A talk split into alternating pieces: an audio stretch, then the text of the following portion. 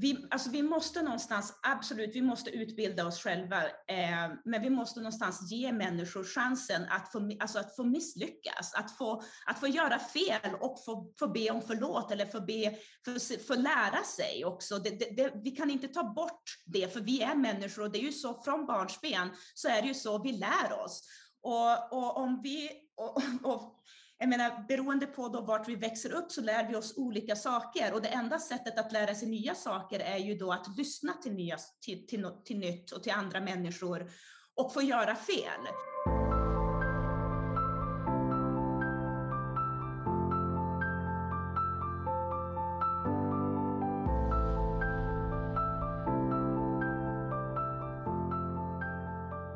Hej och välkomna till Agera-podden. En podcast där vi på Agera Värmland tar upp frågor inom mänskliga rättigheter, demokrati och diskriminering. Allt med ett särskilt fokus på Värmland. Och med idag är jag, Nine Karlsson Norman och Kristina Rickardsson. Hej! Hej! Vad roligt att få vara med er idag. Jättekul att du är med oss. Varmt välkommen. Och vi har också med oss Per Hedén. Hej! Hej! Vi har ju precis fått lyssna till en föreläsning med dig, Kristina, eh, som Mänskliga rättighetsnätverket i Värmland anordnade eh, idag på MR-dagen 10 december. Eh, och det var ju en otroligt inspirerande föreläsning och vi är jättetacksamma för att vi fick, ja, men att vi fick tag på dig här idag. Eh, du är just nu i Brasilien. Det stämmer. Jag är i Diamantina där jag föddes. Eh, och eh, bodde ett tag innan jag eh, hamnade i São Paulo och sen så adopterades till Sverige när jag var åtta år gammal. Just det. Just det. Och det, vi har ju ett väldigt så snöigt väder här hos oss idag. Det har snöat tror hela natten och det väldigt fint. Men jag misstänker att det inte är riktigt så kanske juligt borta hos dig? Det är ju inte det, även om brassarna är otroligt duktiga på att eh, sätta upp eh, jultomtar och, och eh, julgranar och allting så, så är det ju soligt, 27 grader varmt och eh, väldigt lite snö. Det låter väldigt härligt dock. ja, jo, nej, jag, sa, jag saknar, julen är ju som förknippat, när man, jag kommer ju från Umeå, från Norrland, så att är ju som väldigt förknippat med snö för mig, så att det är lite annorlunda när man är i Brasilien över, över julen. Just det. Ja. Vad gör du just nu i Brasilien om vi får fråga? Eh, ja, alltså jag kom ju ner av flera anledningar. Det var ju, vi hade, fick ju den här situationen i världen då vi fick covid och jag blev lite orolig för jag har min biologiska mamma här som eh, har just gått igenom cancer och, och lite andra sjukdomar så att jag kände att jag ville komma lite närmare henne utifall att man inte får resa och något skulle hända. Men sen så är det ju också för jobb då, så att jag slutför min andra bok och sen så är det lite filmprojekt som jag inte kan, på första boken som jag inte riktigt kan gå in och, och berätta så mycket om mer än att, att vi jobbar lite med, med sådana saker också. Mm. Ja. Vad spännande. Ja, och Kristina, du, du är ju både författare, föreläsare och företagare idag. Eh, och vi har ju fått lyssna till din life story här innan under föreläsningen eh, och lite kort så, så berättar ju du under det föredraget att eller om rättare sagt hur du föddes i Brasilien eh, och under dina första år bodde tillsammans med din mamma i en grotta. Ja. Och senare flyttade ni in till en kåkstad eh, i São Paulo eh, där ni bodde på gatan eh, och tvingades tigga och svälta. Och som sjuåring hamnade sedan du och din lillebror på ett barnhem och ni adopterades mot er vilja och mot er mammas vilja till vinden i Västerbotten. Eh, så du har ju en otrolig resa bakom dig som är jätteinspirerande. Eh, vi är väldigt tacksamma att vi har fått lyssna på den. Eh, men jag skulle vilja fråga dig lite grann kring eh, liksom, drivkraften. Du får jättegärna berätta om drivkraften bakom dina projekt. Eh, hur kommer det sig att det, det blev en bok eh, av det? Du har ju skrivit biografin Sluta aldrig gå. Ja, eh, det är ju en väldigt bra fråga och det finns inte bara ett svar till den. Så jag, ska för, jag har en sån tendens ibland att sväva ut, så gör jag det så får ju ni som bara få tillbaka mig på banan. ja, det är nog bara bra tror jag, så att kör på. Eh, nej men när jag kom till Sverige när jag var åtta år gammal efter att ha, ha levt ett väldigt annorlunda liv mot för, för vad många barn eh, i västvärlden och även eh, runt om i världen lever så eh, så började ju jag förstå att mitt liv hade ju, hade ju, min barndom och mitt liv hade ju varit väldigt, var ju väldigt annorlunda. Och jag minns att jag sa till min adoptivmamma Lilian att eh, det, du vet, så här, som barn så kan man ju slänga ur sig saker och så sa jag det till mamma att ja, men en dag så ska jag berätta min och min mammas historia och skriva en bok så här, utan att egentligen kanske mena att jag skulle fysiskt skriva en bok då. Och jag minns att min mamma Lilian då, så fint, hon köpte eh, ett otroligt vackert block och penna och så kom hon hem och så gav hon det till mig och så sa hon att ja men här har du så att du kan börja berätta din historia. Och självklart så satte jag mig inte ner och började skriva då, men jag glömmer inte det där och det har som följt med mig att, att en dag kanske att jag skulle faktiskt dela med mig av, av min historia för att den är så annorlunda.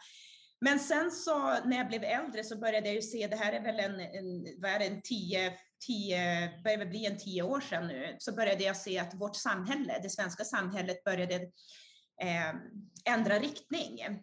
Och eh, det skrämde mig väldigt mycket i och med att jag då har erfarenhet av att eh, leva i ett annat land som kallar sig demokratiskt, men som jag anser inte är ett demokratiskt land. Ehm, och blev väldigt rädd för hur vi hur det svenska samhället började förändras. Och då kände jag så här, kan jag på något sätt använda min historia till att försöka bygga broar? Till att skapa, till att skapa förståelse för att vi människor har olika upplevelser, olika liv, eh, olika bagage, men att i allt det här så kan, så kan vi ändå, vi kan ändå förstå varandra. För att det finns någonting vi alla har gemensamt, eh, alla människor på den här planeten har gemensamt. Och det är att vi är tänkande varelser och vi har känslor och vi kan relatera till varandra och förstå varandra via våra känslor.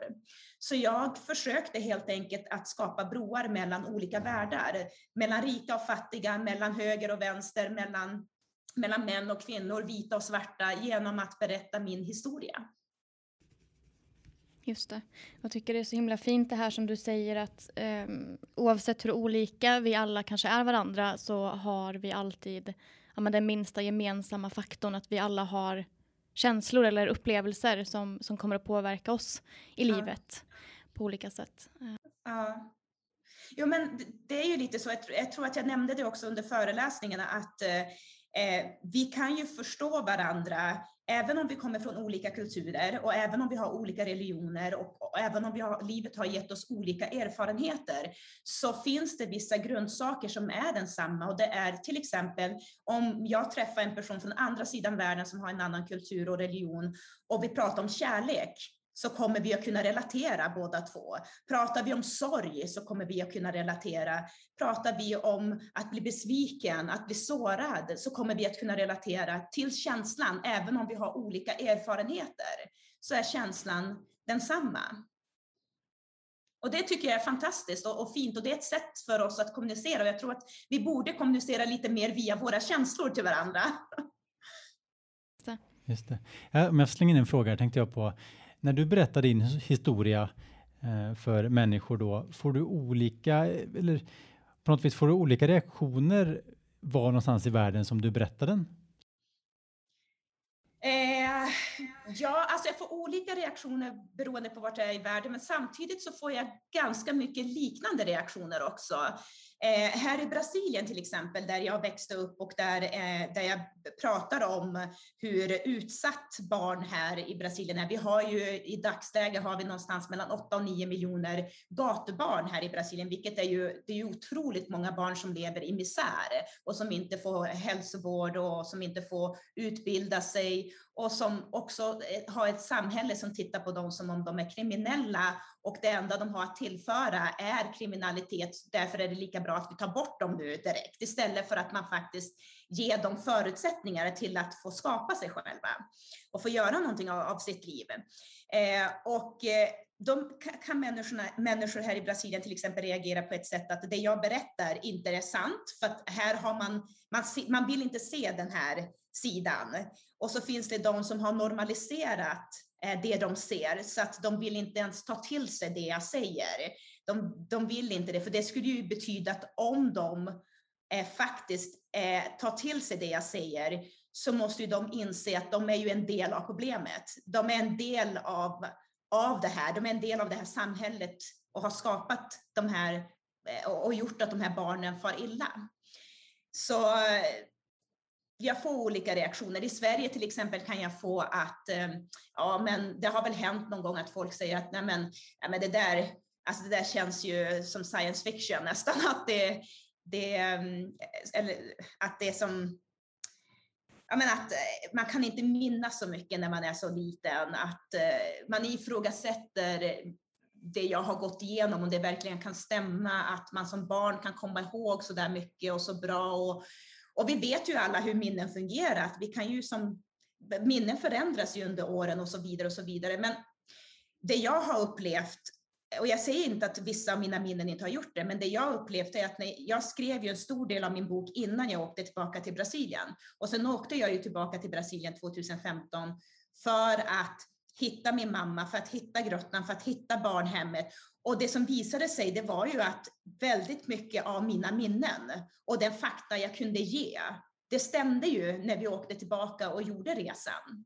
Det som kunde vara annorlunda, det var ju sådana saker som till exempel att för mig så kändes ju barnhemmet jättestort och att det var 500 barn, men det var 200 barn. Men det är ju fortfarande flera hundra barn på barnhemmet. Så det var lite sådana här små detaljer som kunde skilja sig, men annars så, så stämde ju det mesta. Jag kunde peka på vart min grotta var någonstans. Min mamma pekade på samma grotta, så att det blir ju som väldigt...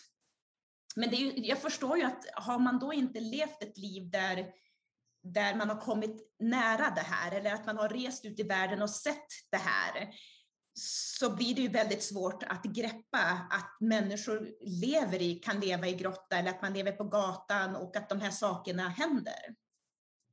Just det. Eh, och på tal om just det här förståelse för eh, olikheter men också förståelse för sånt som vi kanske själva inte har upplevt och liknande.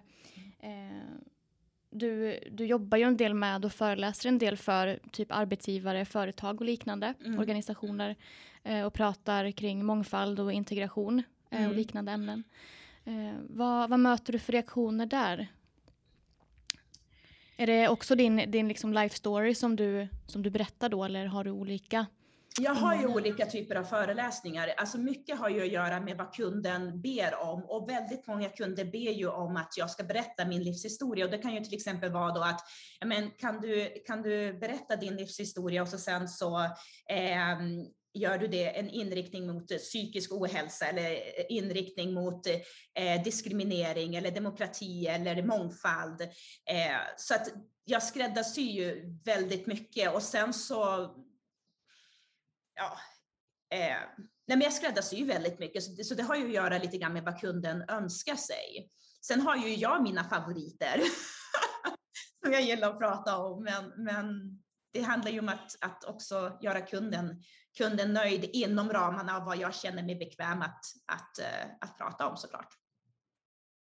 Mm.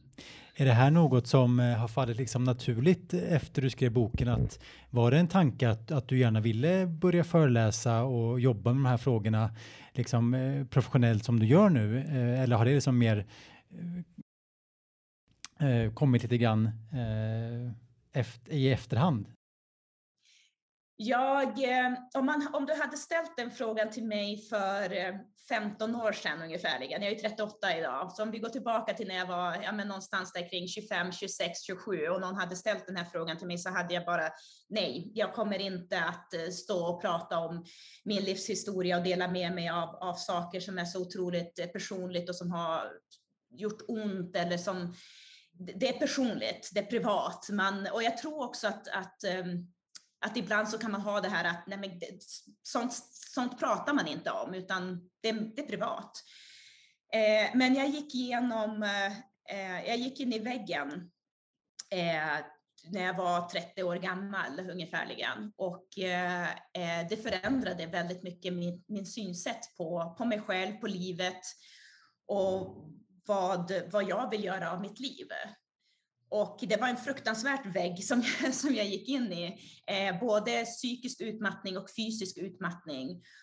Och det var ju egentligen då jag började skriva på boken. Jag hade ju flytt från, från, från, um, från mina trauman och från det jag hade gått igenom. Inte att jag hade förträngt någonting, men låtsas så länge att allting var bra och anpassat mig så mycket till Sverige och det svenska och eh, också tryckt undan den brasilianska lilla tjejen som har ju en identitet och som existerar. Så att till slut, det var ju, it was bound to att komma upp till ytan. Och när det gjorde det så, så var det som en explosion. Och eh, efter att jag jobbade då med mig själv och med de trauman jag gått igenom och eh, så kom jag fram till att egentligen så är det tre frågor som jag, som jag behöver jobba med och som är viktiga för mig i mitt liv. Och det är vem vill jag vara? Vilken typ av människa vill jag vara? Vad vill jag göra? Och sen den allra viktigaste frågan är varför? Vill jag vara den här typen av människa för att jag blir populär? Är det verkligen rätt anledning? Vill jag eh, ha det här jobbet för att det ger bra betalt eller för att jag får status? Varför gör jag det jag gör? Vad är viktigt för mig? Och när jag satte mig ner och till slut lyckades börja få någorlunda svar på det här så insåg jag att jag eh, försöker göra det, det, det, lilla jag kan för att lämna, när jag väl, den dagen jag lämnar den här planeten så har jag, så kan jag kanske lämna, så kan jag lämna det med, med ett samvete där jag har gjort bra för mig själv och försökt att göra världen lite bättre för andra också, om det så är en person. Wow. Det, det, låter klyschigt, jag vet, men, men, men, men, jag vet. Det tycker inte jag faktiskt. Det, det, är det som hände och då, det, det var det som hände. Ja, precis. precis. Jag ser att vi båda har frågor vi vill säga där, för jag bara skjuter in med en till eh, innan eh, du får ta över här igen Nine. Ja, kör Per. Eh, nej, men något som jag tänkte på här kring din föreläsning som vi har precis fått, fått lyssna till, som jag tyckte var så häftigt också, det, det var ju att eh, ja, du utgår ju från din livsberättelse och det som du har varit med om eh, och de här traumorna och hur, hur eh, du kom till Sverige och, och liksom tiden efter det också. Men det jag tyckte var så otroligt, eller mest inspirerande, det var ju hur du också sen inte bara stannar där utan att du, du tar ju med de, de här dina lärdomar, dina tankar, dina drivkrafter eh, och liksom får oss också som, som lyssnare att tänka till kring de bitarna, kring tillit, kring, kring sårbarhet, kring liksom vad vi alla kan, kan göra. Så jag vill bara liksom förmedla det och säga att det var så otroligt bra. Jag kan verkligen bara rekommendera din föreläsning för, för andra arbetsgivare eller skolor eller sådär för att eh, den är otroligt eh, gripande men också otroligt viktig för, för de här bitarna som du också nu nämnde, som du sa var, var lite klyschigt kanske, men jag, jag menar på att det är jätteviktigt och det eh, tror jag verkligen kan, kan eh, göra skillnad och att det är verkligen viktig liksom, kompetens och kunskap du förmedlar också, inte bara en, en gripande historia så att säga. Tack, vad roligt. Det, det, det, känns roligt att höra, det är roligt att höra, för det, det, är ju det som är tanken, att man ska få, få följa med på en resa, en, en, en, storytelling, men samtidigt i den storytelling, utan att man, man blir slagen på, på näsan eller på fingrarna, för, så, så får man följa med och tänka och känna och, och, och dra slutsatser. Så att då, jag känner mig glad, för det är det jag försöker göra, så att roligt. Ja, du har verkligen lyckats. Mm. Och jag eh, fick också upp en fråga här eh, när du pratade Kristina och berättade om det här med anpassning och när du liksom kom till Sverige. Eh, för du pratar ju också en del om kulturkrockar. Ehm, och på tal om det här att gå in i väggen och att det, det kanske har varit mycket under många år med just anpassning som liten och liksom ung och växa upp och sådär. Ehm, skulle du säga att vi idag i Sverige har en, en bred förståelse av vad kulturkrockar faktiskt innebär? Vet vi vad det är? Eller använder vi bara ordet? Nej, jag skulle, jag skulle säga att eh, generellt nu då så så har vi inte en bra förståelse för det i Sverige. Eh, jag, jag, tycker att det ordet, och än en gång, det här är min, mina åsikter om det, men jag tycker att vi använder ordet utan att förstå vad det egentligen betyder.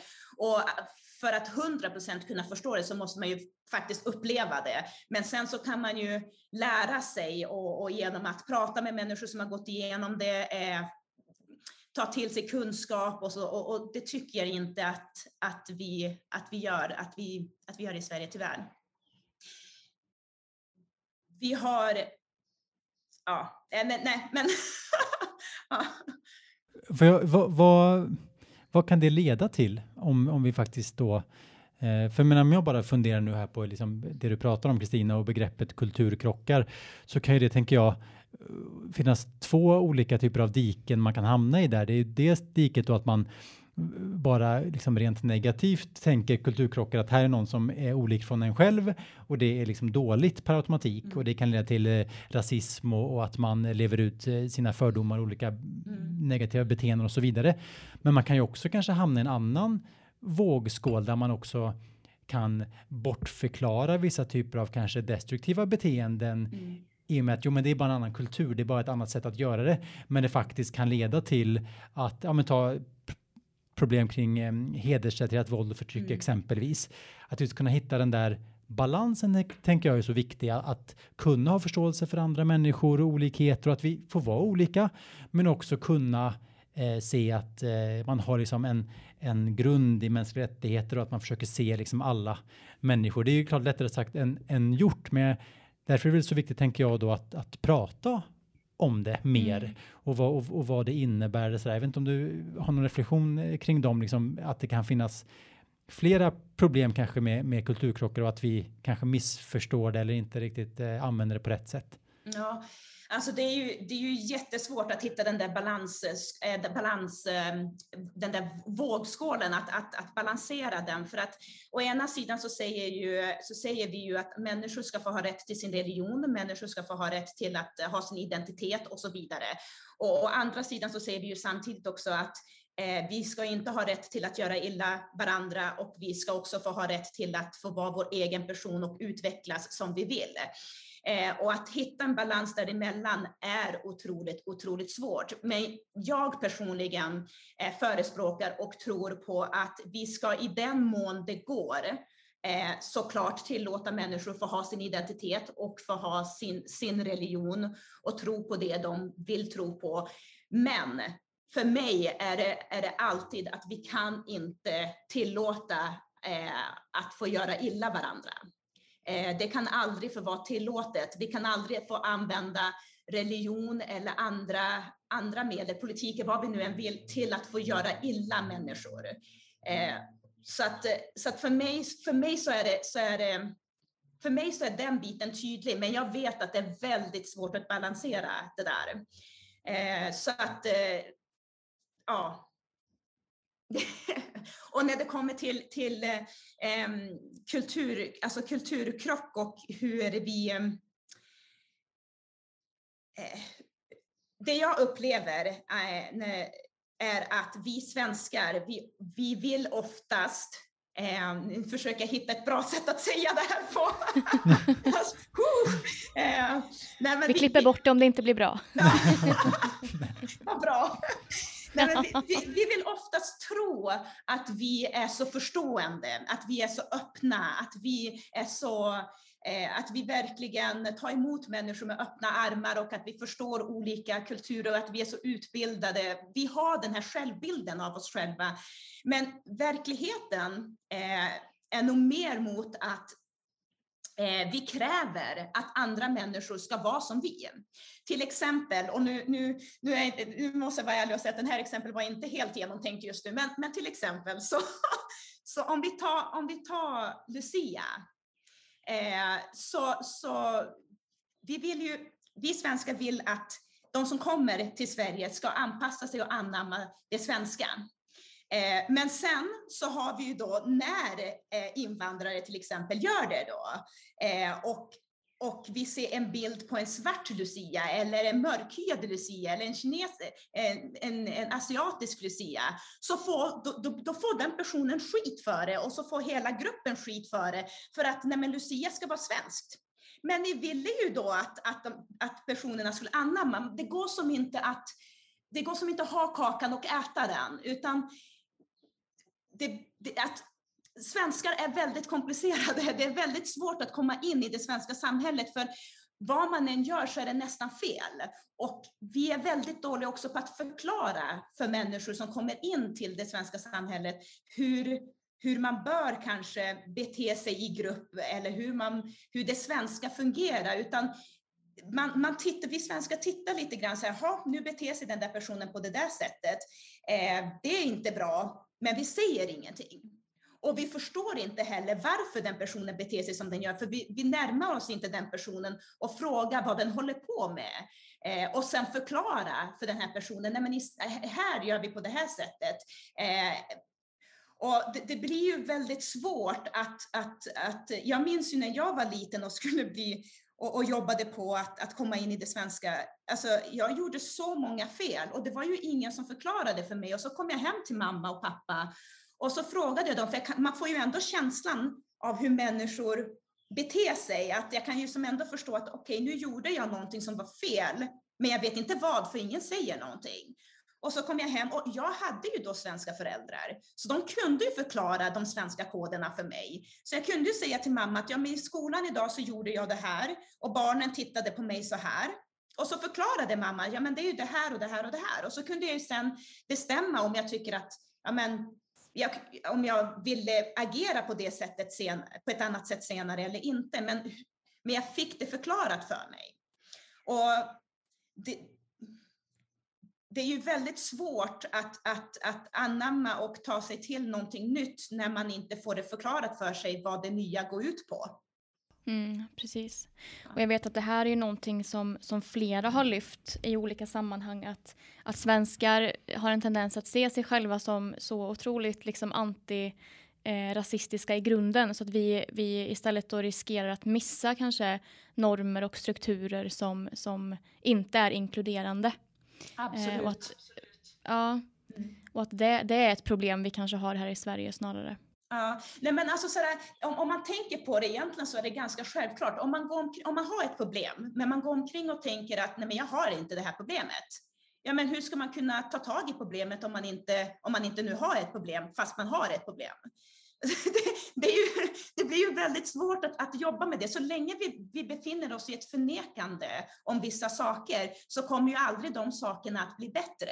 Det är som här i Brasilien så har vi ju en, en president, Bolsonaro, som jag inte röstar för kan jag ju bara säga. Men så, så, så har vi, och det är inte bara honom, utan det är väldigt många som går ut här i Brasilien och säger då att rasism existerar inte här i Brasilien. Och det är ett av de mest rasistiska länder jag har varit i. Så det, det, det är så här, så länge man inte vågar ta tag i problemet och prata om problemet så kommer problemet aldrig att lösa sig. Och jag tror att det är väldigt viktigt att när man pratar om de här problemen, att man förstår och att båda sidorna förstår, vart man nu än befinner sig, att man går inte in i den här diskussionen och, och i den här problemlösningssituationen för att ge någon annan skit och för att klanka ner på någon annan, utan vi går ju faktiskt in i det här för att vi vill ta oss någonstans bättre tillsammans.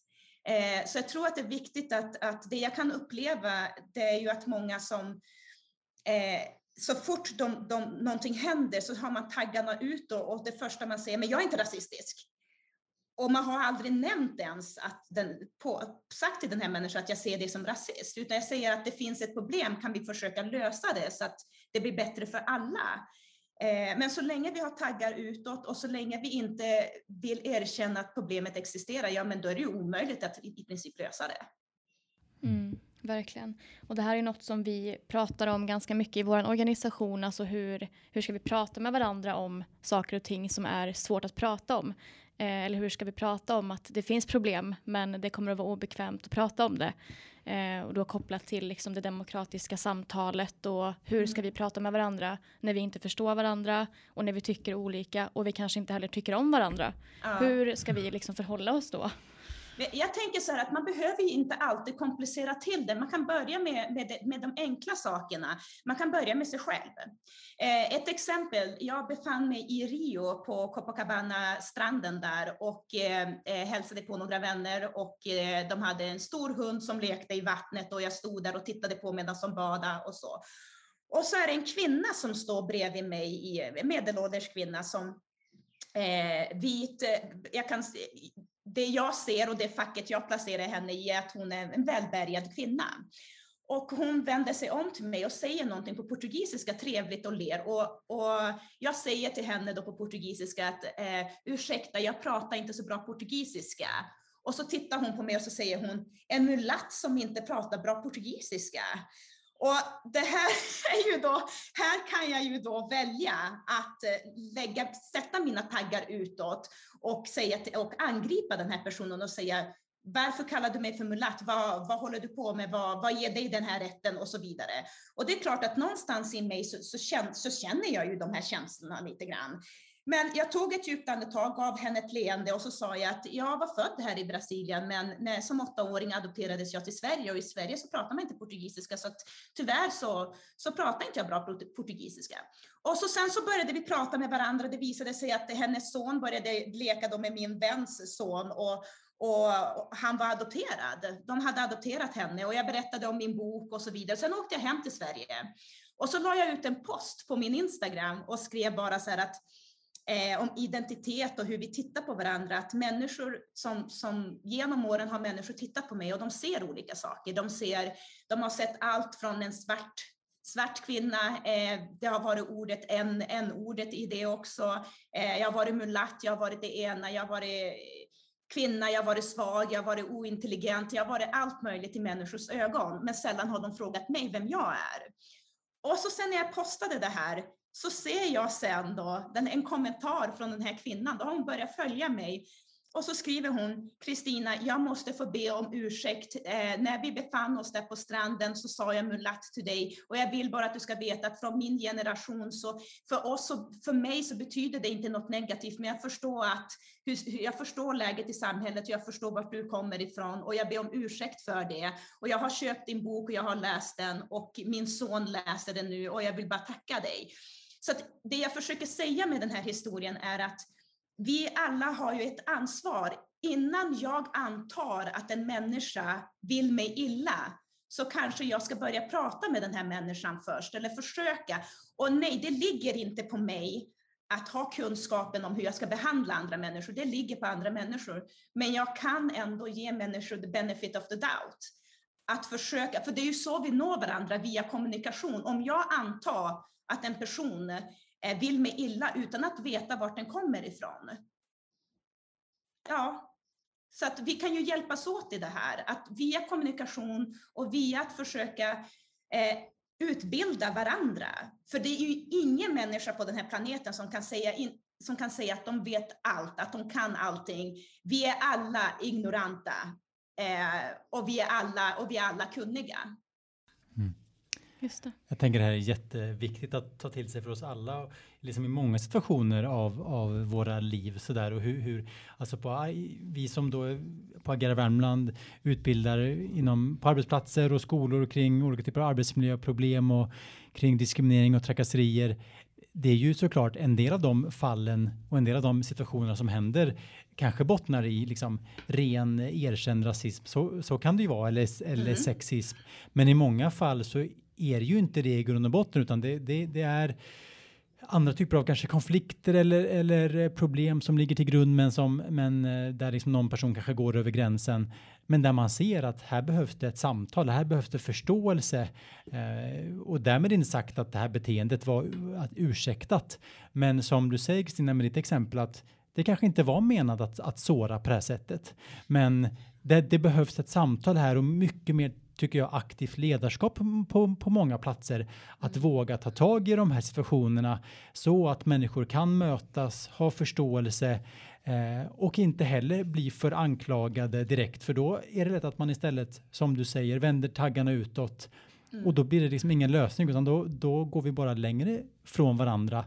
När det är väldigt många fall tror jag att skulle vi kunna utan liksom anklagelser kunna få en ökad förståelse för varandra så skulle så mycket mer kunna bli bättre och vi skulle se så mycket färre mobbing och trakasserier på skolor och arbetsplatser och, och så vidare och så vidare.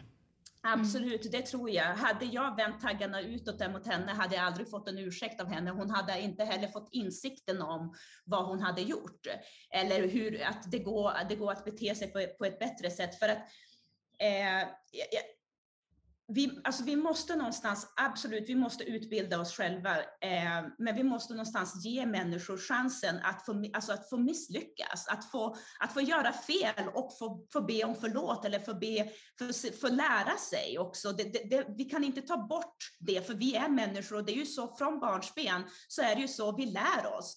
Och, och om vi, och, och jag menar, beroende på då vart vi växer upp så lär vi oss olika saker och det enda sättet att lära sig nya saker är ju då att lyssna till, nya, till, till, till nytt och till andra människor och få göra fel. Så vi måste få göra fel.